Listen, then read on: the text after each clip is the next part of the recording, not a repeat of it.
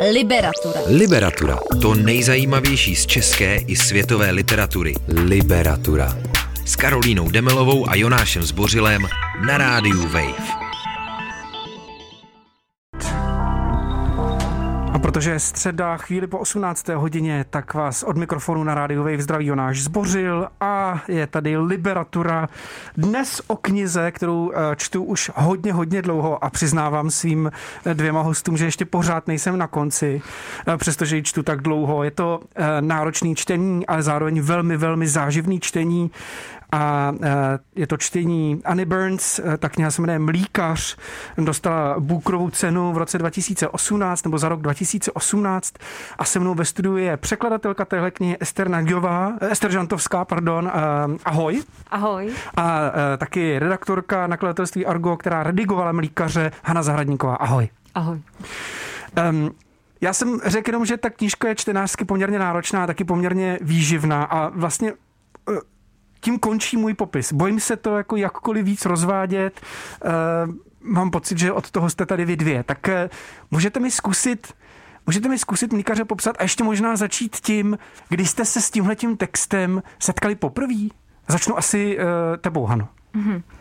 Tak já jsem se s tím textem setkala uh, někdy v roce 2018 asi a mm, protože Myslím si, že jsem o něm věděla eh, jednak protože se o něm psalo a napsala jsem si o něj agentce a ten rukopis mi dlouho nešel. A potom vlastně na veletrhu knižním ve Frankfurtu na podzim jsem se bavila uh, s jednou paní z irské eh, agentury eh, Literature Ireland, která podporuje tu irskou kulturu a překlady a, a tak dále. A říkala jsem, já potřebuju nutně toho mlíkaře, protože pořád ten rukopis nemám. A ona říkala, no já tady zrovna mám knížku, kterou ti můžu dát. Ona mi ji dala, já jsem se do ní okamžitě začetla a hned jsem říkala, prosím vás, tuhle knížku potřebujeme a tam se jako nemůžeme splést, protože už, je, už to bylo nominované na, na toho Bukra a já jsem říkala, buď to toho Bukra dostane a bude to sláva, nebo ho to nedostane, tak jako to bude mít nominaci na Bukra, ale každopádně ta knížka je skvělá a je naprosto výjimečná, musíme ji koupit. A, a takže jsme dali nabídku a my jsme prosím mlíkaře koupili den předtím, než dostal Bukra tak to jsem byla no, přešťastná. Ano, tak já jsem věděl, proč se, věděl jsem, proč se zeptat. Um, Ester, jak se dostala k Mlíkařovi? Možná, že se uh, potom teda časem dostane k tomu, aby, že, že zkusíme vysvětlit, o čem ta kniha je, ale zatím ty doprovodné historky myslím, že jsou dost dobrý. No, já přiznávám rovnou, že jsem se k Mlíkařovi dostala eh, tady na poput Hanky, která mi nabídla překlad Eh, s tím, že já jsem nevěděla nic, přiznávám, nevěděla jsem opravdu jako Ano, podobně jako chvíli, naši posluchači zatím. Podobně no. jako, ano, podobně jako většina teda lidí, jsem nevěděla nic, ale okamžitě jsem zahořela. Po prvních deseti stránkách vlastně jsem byla zároveň fascinovaná, zároveň jsem se strašně lekla, protože jsem si říkala, já to hrozně chci, to je obrovská výzva, je to úplně nádherný, až jako mi místama vstupovaly slzy do očí, jak je to prostě krásný, ten jazyk, že nic, nic takového jsem strašně dlouho nečetla. No a prostě jsem to hrozně chtěla, no. Takže to bylo, to bylo hned, ani jsem to nedočetla, už jsem věděla, že jo. Jako. Ano, zmínili jsme tady jazyk, mně se dost líbil, uh, líbilo pojmenování Jana Němce, který uh, v týdeníku Respekt o té knize mluvil jako o jazykovým válci. Uh, je to taková bychle, která opravdu jako, uh, myslím, že člověka zválcuje tím neuvěřitelným jazykem. A teď se asi můžeme teda dostat k tomu, o čem je mlíkař. Um, Zkusíme to nějak jednoduše představit? Jde to? Ano. Eh, já myslím, že to jde. Eh, můžeme, můžeme říct, že tam je nějaký jako základní děj klidně. Eh, můžeme říct, že se to odehrává zřejmě v severním Irsku během období takzvaných troubles. Ten mlíkař asi bude někdy třeba v 70. letech a hlavní hrdinku, které je 18 a strašně ale naprosto marně se snaží s tím vším nemít nic společného, tak ji začne eh, vlastně jakoby pronásledovat mlíkář, což je evidentně přezdívka a mlíkář je o mnoho let starší, ženatý, eh, vlastně eh, nějaký bojovník za eh, spojení Irska. Je to odpůrce vlády Severního Irska a Velké Británie. A tohle je vlastně příběh toho, té hlavní hrdinky a toho, jak ona se snaží prostě nějakým způsobem z tohohle vymanit, ale vůbec se jí to nedaří a jaký tlak na ní e, vyvíjí to okolí. Co si myslím, že je ale super důležité a často se na to zapomíná. Ono to jako není, že by to vyprávěla v první osobě ta hlavní hrdinka tak, jak se jí to děje. Ona to vypráví po 20 letech. A já vlastně čím dál tím víc si e, uvědomuji, jak je to důležité, protože ona už tam má nějaký jako odstup. Ona už se na sebe v těch 18 jako dívá z dálky jinak a ona už ví, jak ten příběh dopadl. Což my jakoby víme a nevíme, protože hned v první větě knížky se nám něco prozradí, ale my pak samozřejmě vůbec netušíme, jak k tomu se dostaneme a e, jsme dost napjatí. Ale ten děj vlastně není důležitý, protože tahle knížka podle mě je opravdu o jazyce. Já nevím, možná Ester by teď no, měla se do já, toho Tam mi právě, eh, ještě mi připadá zajímavý, že ona to vypráví po těch 20 letech a zároveň je spousta těch situací nebo některé ty kapitoly uh, jsou v podstatě vyprávěný, jako kdyby v nich byla, nebo jako kdyby se to teďko dělo minutu předtím. Uh, takže se z toho nedá ona se z toho nedá úplně výjmout, není to prostě uh, Ona zároveň tam je a není tam, jakoby. Eh, to mi přišlo takový taky na tom signifikantní, proto třeba, eh, když jsem se rozhodovala, jestli to pojmout hovorově nebo ne, tak z ní nešlo udělat už tu vzdělanou ženu, která to teda vypráví tím spisovným jazykem. Najednou to v té češtině nefungovalo. Bylo to strašně kožený a, a jako kdyby ona tam nepatřila. Jo? Takže je to taková, vlastně je to součást toho, jak je ta celá kniha těžko uchopitelná a tekutá. Je tam spousta těchto z těch paradoxů, že ona je teda mimo to a je zároveň v tom a, a to jí dělá složitou a zároveň hrozně zábavnou. Ano. Eh, a zároveň je to teda hodně takový ten žánr, o téhle knize se těžko mluví v rádiu. Um, myslím si to. Myslím si, že člověk ji prostě musí číst. Každopádně um, o čem ta kniha vlastně je. Jako, eh, já vím, že na to nedokážeme odpovědět, ale um, ty, jsi, ty jsi tady, Hano, zmínila ty troubles a já mám pocit, že, uh, že vlastně mnoho lidí možná neví, co to přesně znamená. Hmm. Je to konflikt Severního Irska a uh, a no, Irska? Nebo ne, je to, to konflikt severního Irska. je, to, je to vlastně občanský, občanský konflikt, ale já bych tam ty troubles zase tolik netahala, protože oni tam vlastně jakoby nejsou. Jediný, eh, jediný důvod, proč my víme, nebo si myslíme, víme, že jsou to troubles je, protože to napsala Anna Burns, která má určitou historii, protože to vlastně jakoby odpovídá. Ale ten konflikt tam není pojmenovaný. To město, kde se to odehrává, tam není pojmenované. Není to časově určené. No, ani postavy nejsou pojmenované. Není důležitý. tam pojmenované vůbec nic. A to je už vlastně součástí toho, když jsem říkala, že tahle knížka je o jazyce. Ona je o jazyce a je o jazyce jako z mnoha úhlů pohledu. Eh, jedno z těch nejdůležitějších témat je, eh, vlastně ta eh, nemožnost pojmenování.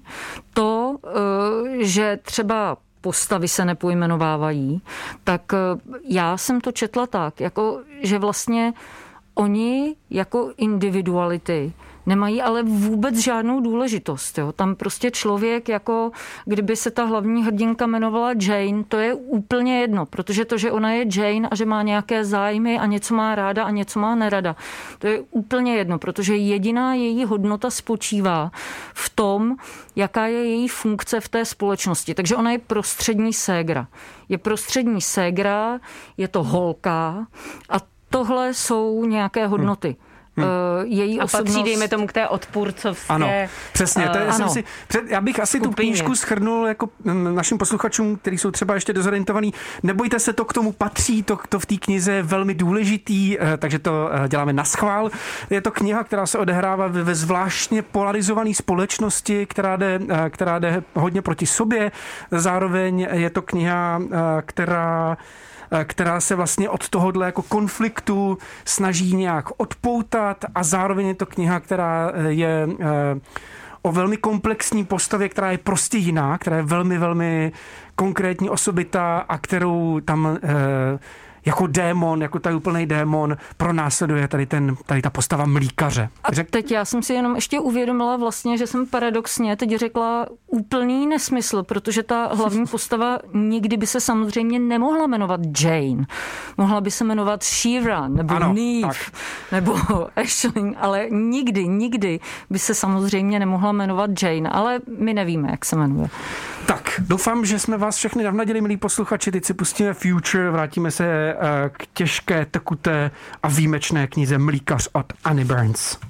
Liberatura. Liberatura. To nejzajímavější z české i světové literatury. Liberatura. S Karolínou Demelovou a Jonášem Zbořilem na rádiu Wave.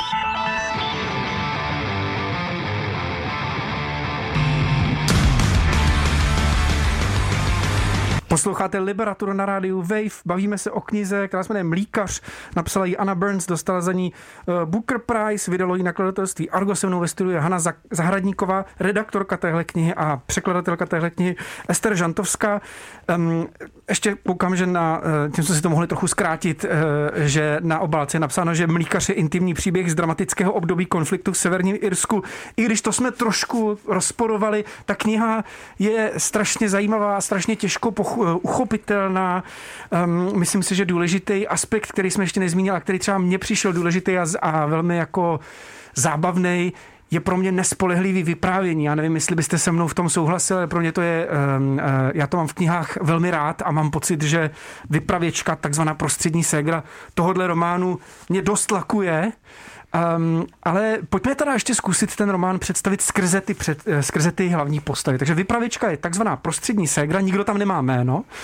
A e, pak je tady ten mlíkař například. E, spoustu dalších postav, jakože kluk například, e, ale e, pojďme zkusit Pojďme zkusit nejdřív prostřední ségru. Eh, neřekli jsme o ní třeba, co jsme si řekli při písničce, že je vlastně dost zábavná, že eh, poslouchat to její vyprávění není úplně tře, eh, třeskutý, není to úplně jako největší legrace, co člověk v, kni, v knize zažije, ale přitom, jak člověk si uvědomuje, že ho, že ho ta vypravěčka lakuje, že mu neříká úplně všechno, že, že jako vyhejbá různým odpovědím a tak No a zároveň ona právě situace. z toho odstupu, který už má, tak to může popisovat s tou jistou nadsázkou a vlastně takovým nenápadným sarkazmem vůči těm absurditám teda těch vztahů, které tam panují, protože vlastně ty definují veškeré vztahy s matkou, která jí teda nutí uh, zastávat tu roli uh, té tradiční ženy, že jo, tam je velká skupina tradičních žen a potom velká skupina takových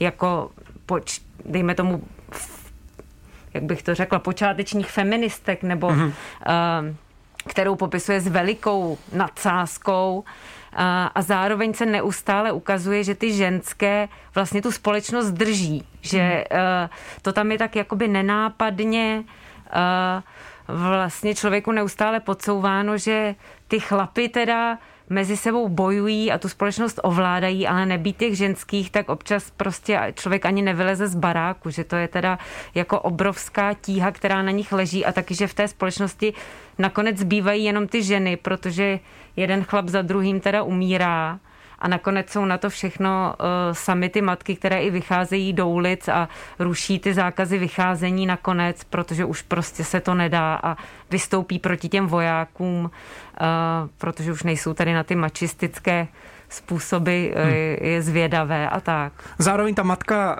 prostřední segře moc věcí nevěří, stejně tak jako vlastně většina té společnosti prostřední segra, tedy ta vypravěčka jako jí, to, jí ten mlíkař obtěžuje, ale zároveň celý zbytek společnosti si myslí, že spolu mají zcela regulérní vztah a že tím pádem, protože mlíkař je velký pán v té společnosti, tak, takže, takže uh, se ta vypravěčka stává jakousi jak to říct, jako velitelkou té společnosti tak, taky. Jo? Tak, a zároveň to tím, čím dál víc uvrhává do té izolace, o který taky celá ta knížka je, že uh, ty lidi žijou strašně izolovaný od sebe, protože se všichni bojí říct cokoliv konkrétního, tak radši třeba neříkají nic, anebo říkají něco, co je taková polopravda, nebo nepravda, nebo tekutá pravda.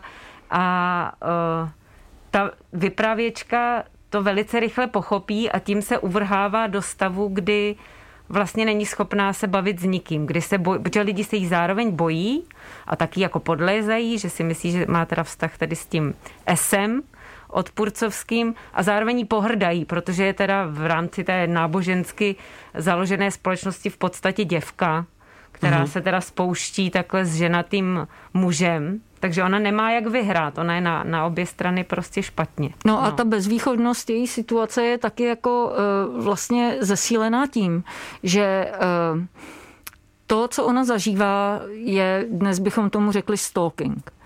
Ale jí prostě to, co jí se děje, tak to není definováno prostě v jazyce té společnosti. A když ona o tom nemá jak mluvit, a tím pádem to neexistuje. Tady eh, je to krásně ilustrované větami.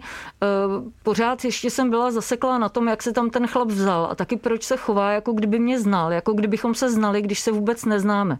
Proč předpokládá, že mi nevadí, že běží vedle mě, když mi to, že běží vedle mě vadí. Proč jsem se prostě nedokázala zastavit a říct tomu chlapovi, ať mě nechá na pokoji.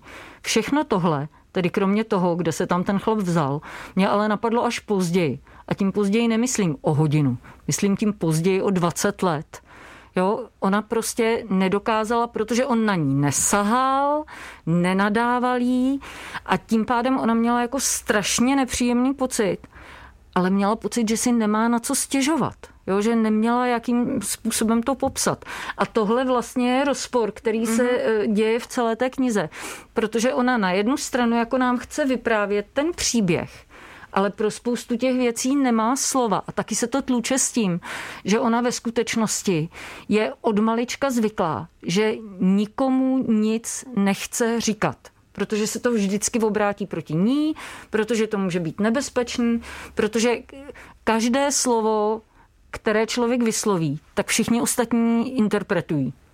Takže to může hmm. být jako nebezpečné. No a, za, a je to takový to, eh, to, co si teď přečetla, že v rámci té společnosti funguje jenom, nebo existuje jenom černá a bílá. Mm-hmm. A mhm. tohle není ani jedno. On ji teda nemlátí, ale není to ani, že by teda to byl její normální nápadník jejího věku. Je to něco mezi tím, pro co ale nejsou slova. A tam žádná šeť neexistuje, že jo? Tam hmm. nic, nic takového oni neznají. Jo? Všechno jsme my nebo, nebo oni. oni. Tam to je jo, neustále jo. takhle, takhle ta společnost je postavená. No, tak vidíte, že, to, že se to všechno spojuje dohromady. Eh, Hanna Zahradníková říkala v tom prvním vstupu, že ten román je o jazyku a uh, to může možná na první poslech znít jako taková floskule nebo jako výhybka, ale vlastně se ukazuje eh, na těle příkladech, že to je přesně ono. A ještě mi napadá, jestli to náhodou není nejen o jazyku, ale taky o komunikaci. Ale to je možná až jako Rozhodně. jako vedlejší věc, že, že jazyk je tady opravdu podstatná věc a ukazuje se, jak nás, jak Eh, ve vypjatých situacích může, situacích může člověka limitovat nebo jim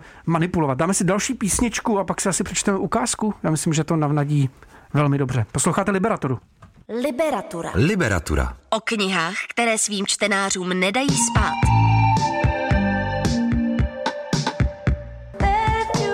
Tady ta pěkná písnička je od Busy Lee, Cool Hand.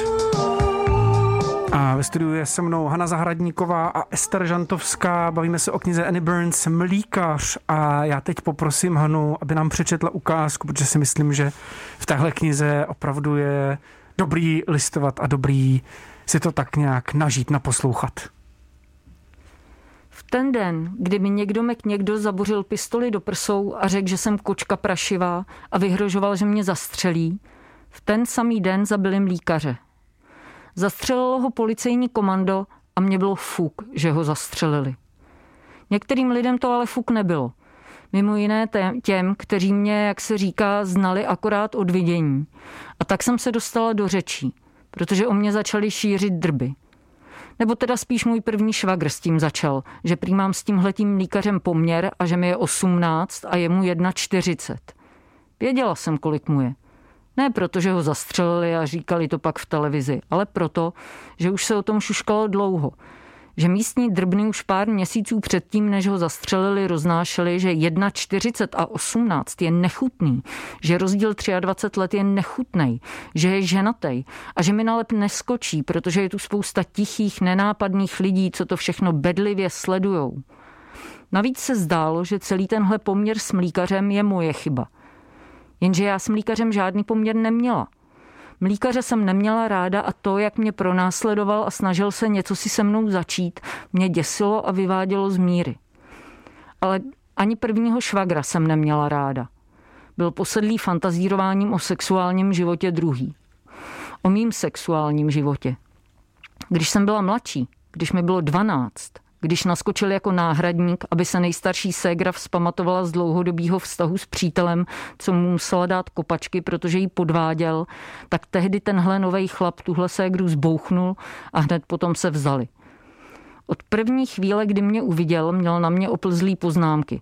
O mý laskonce, o mý oháňce, o mým doupátku, o mý číče, o mý komůrce, o mý rozšklebenosti, o mý hrmě. A používal slova, sexuálně zabarvený slova, kterým jsem nerozuměl. Věděl, že jim nerozumím, ale že toho vím dost, aby mi došlo, že jde o sex. Přesně toho na tom uspokojovalo. Bylo mu 35, 12 a 35. Taky 23 let rozdíl. Takže dělal tyhle ty poznámky a měl pocit, že má na tyhle ty poznámky právo. A já neříkala nic, protože jsem nevěděla, jak na toho člověka reagovat. Ano, díky za ukázku. Eh, Jan Němec v recenzi pro týdeník Respekt vyslovil teorii, že eh, důvod úspěchu mlíkaře a možná i teda ocenění eh, Booker Prize, že taky pramenil z toho, že v té době kulminovala, kulminovalo mýtů. Je to pro vás příliš takzvaně far-fetched, anebo, nebo si myslíte, že tenhle ten, že tohle téma je tam důležitý a že rezonovalo nebo rezonuje?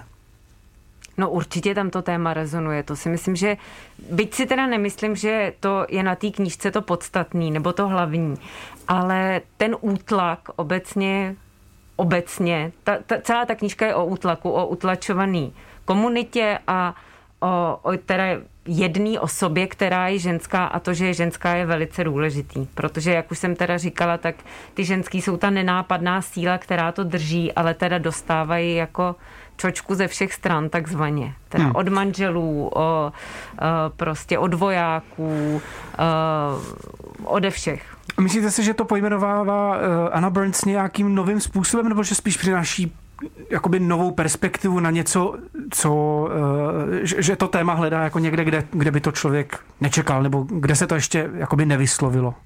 Já si teda myslím, že to pojmenovává novým způsobem, nebo respektive nepojmenovává, protože uh, já pořád trvám na tom, že jako uh, u literatury, že ten příběh jako OK, příběh je jedna věc.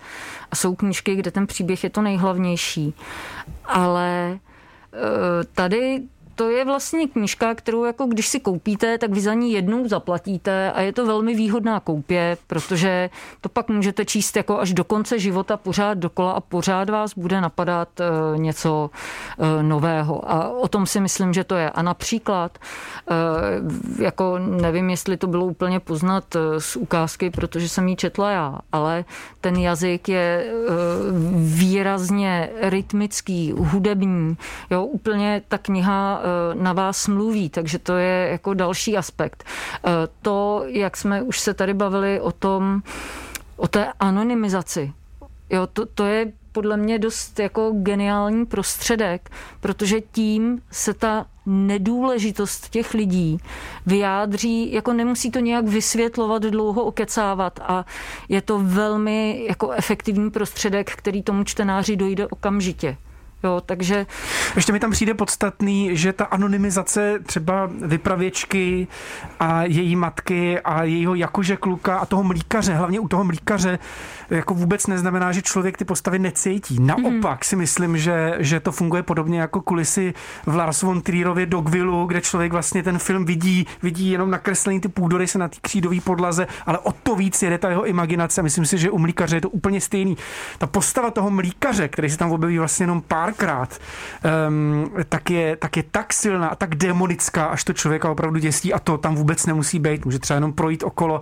Takže uh, a, a, a no samotná... právě možná tím, jak je nekonkrétní, jak nemá tu ano, tak je vlastně děsivější. Tak je vlastně děsivý, jo? Tak, že ty tam ano. do něj projektuje člověk jako eh, i Určitě, svoje že vlastně tam nedořečenost tak, no. nechává prostor, je, jako, ano.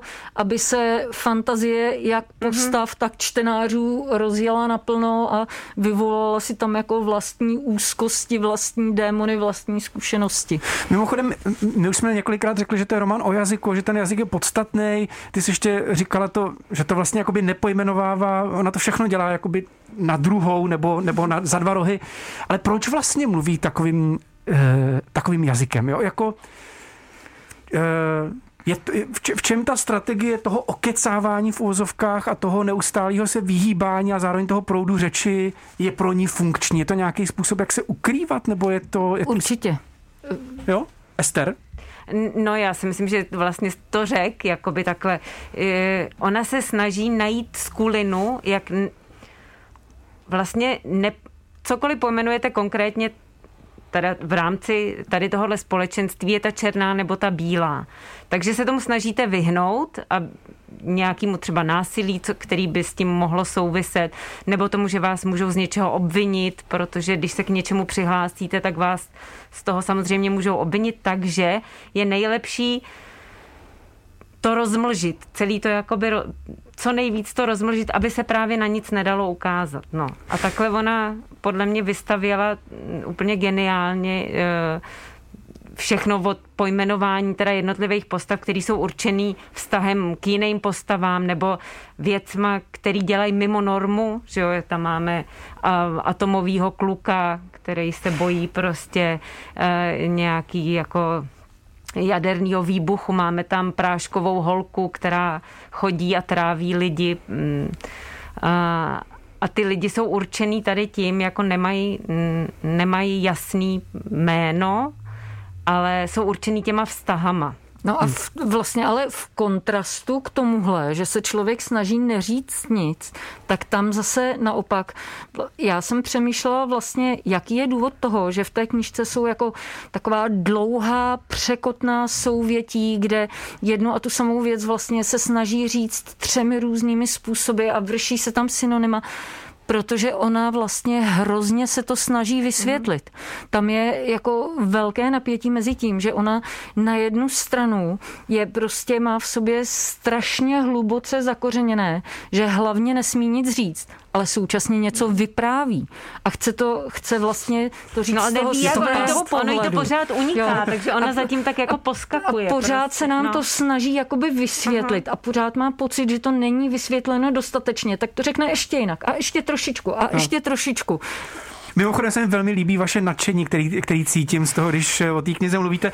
Eh, mě, já ještě přemýšlím, k jaký knize to přirovnat. Mám takový uh, asi možná nefunkční přirovnání, ale vím, že podobně jako jazykově a podobně vlastně těžký, ale zároveň velmi silný čtení jsem zažíval u Kazuo Ishigura, o kterém tady mluvím velmi často, jenom z toho důvodu, že Kazuo Ishiguro píše ty knihy, ve kterých, ve kterých vlastně pojmenovává, v jehož knihách jsou jako velmi takový eh, postavy, které většinou za sebou mají něco ošklivého, něco, co sami ošklivého udělali a teď se snaží vyprávět ten příběh s tím, že oni za nic nemohli a tváří se jako, že hele, já ten příběh povím tak, abych ukázal, že jsem vlastně všechno udělal dobře, ale nakonec se vždycky prořeknou. Ale člověk nejdřív musí jako procházet tím jejich kódem toho, toho mm-hmm. balastu a, člověk, a, a začíná si říkat, hele, ale oni mě lakujou ty vypravěči a nakonec se ten vypravěč vždycky prořekne, ale vlastně mu to hrozně pomůže, hrozně si uleví.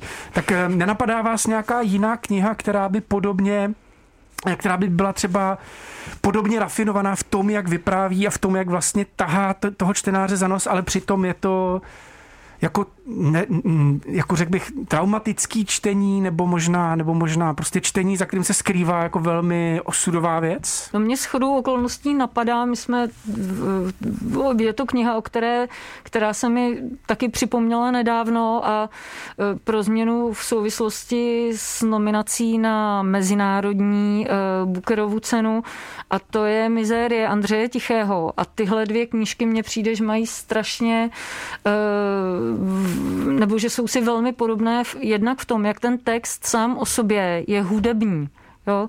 Že, že ta jeho zvuková stránka u obou těch knížek, když jsem si je četla, tak já jsem je slyšela. E, strašně bych e, si přála obě dvě vidět v jevištním zpracování, hmm. protože ten zvuk z těch stránek jako úplně leze. E, a současně je tam nějaká prostě složitá stavba a současně taky obě dvě ty knížky je tam strašně moc jazykových prostředků. Tady se to pohybuje prostě od irské angličtiny přes uh, nějaký jazyk románů 18. 19. století uh, pře, po vulgarizmy je to opravdu jako hodně nabité. Hmm. Plus mě... nějaká ta irská tradice, samozřejmě to, jak oni popisují ta traumata, tím šibeničním humorem, mm-hmm. že je to zároveň teda strašně vlastně mm. smutný, strašně melancholický a hrozně zábavný, takovým tím hmm. černým, jako opravdu černým způsobem. Ještě tak mě, tam, ještě tam mě napadlo, čím, čím víc no. to popisujete, tak tím víc mi vyskakuje eh, sestra Jachima Topola, i když to je úplně mm-hmm. jako jiný text, jo, tak vlastně jo. tou hudebností a jo. třeskutostí mi to přijde podobný i tím šibeničním humorem. Další píseň Superorganism, Something for Your Mind, podobně jako Mlíkař samozřejmě. Liberatura s Karolínou Demelovou a Jonášem Zbořilem na rádiu Wave. Liberatura. Ještě stále posloucháte Liberaturu, bavíme se o knize Mlíkař Anny Burns, eh, se mnou ve studiu Ester Žantovská a Hana Zahradníková z Arga.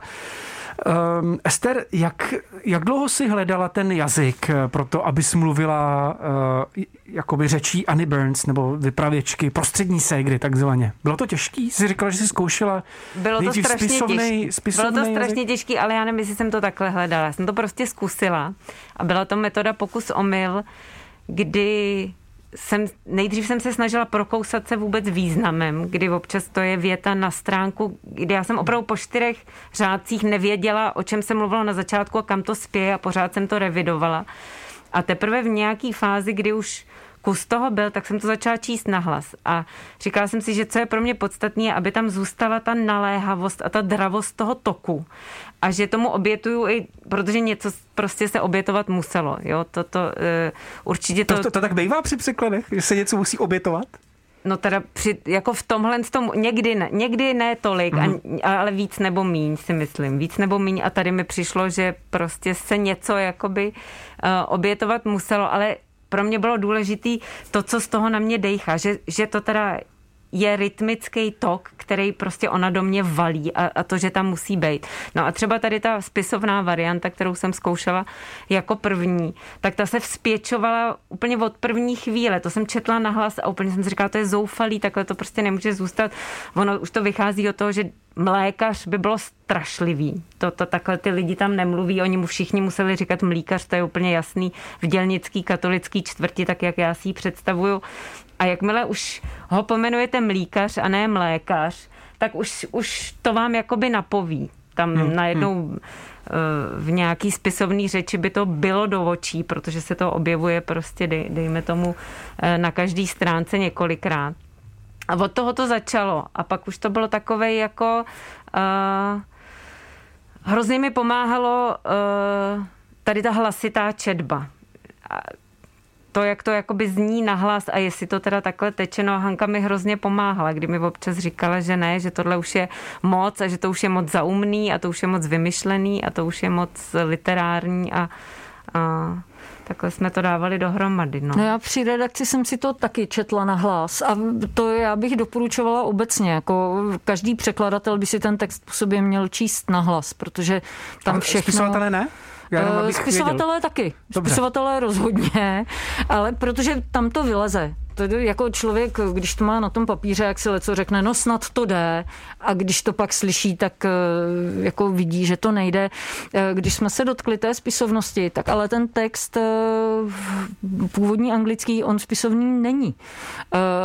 Samozřejmě tam je trošku rozdíl čeština-angličtina, protože ta angličtina není flektivní jazyk, takže se tam e, většinou nedělá ta nespisovnost e, koncovkami, ale vlastně i tady a i u té vypravěčky, dokonce i na té morfologické rovině to je nespisovné, že se tam vyskytují třeba tvary zájmen jiné než ty spisovné, takže prostě ten text není ani spisovný, rozhodně není neutrální a není to vlastně, to není jako jazyk, kterým by někdo mluvil. To opravdu je prostě autorský jazyk, skonstruovaný poměrně složitě a teda z mnoha různých součástek. No a se spoustou vymyšlených slov nebo názvů, na ty jsme taky takové to, když je to v podstatě v angličtině fráze, a pojmenovává to osobu například. To my vůbec nemůžeme udělat. My uh-huh. potřebujeme uh-huh. něco úderného a tam jsme taky bojovali s různými variantami tady všech těch práškařek mm. a atomáků no, a těchto postav, eh, které ona popisuje v nějaké třeba eh, větší jako jasně. délce a my jsme potřebovali to české úderné slovo a tak. No. Já se, um, už nám nezbývá moc času, takže uh, musím šetřit otázkama, ale chtěl jsem se zeptat na něco, co mě od jak živa zajímá, jestli dovolíte. Uh, strašně často lidi říkají, tohle je blbej překlad. A já vůbec nevím, o čem mluví, protože si říkám, jako umíte tak dobře ten jazyk, abyste to pochopili, nebo je to o tom, že jak se pozná dobrý a špatný překlad? Je to o tom, že člověk dokáže srovnat jakoby tu mezeru mezi originálem a překladem, nebo spíš kouká na to, jak funguje čeština, jak funguje ten rodný jazyk uh, v, tom, v tom překladu. Jo, o čem, na, jak, to, jak to mám poznat?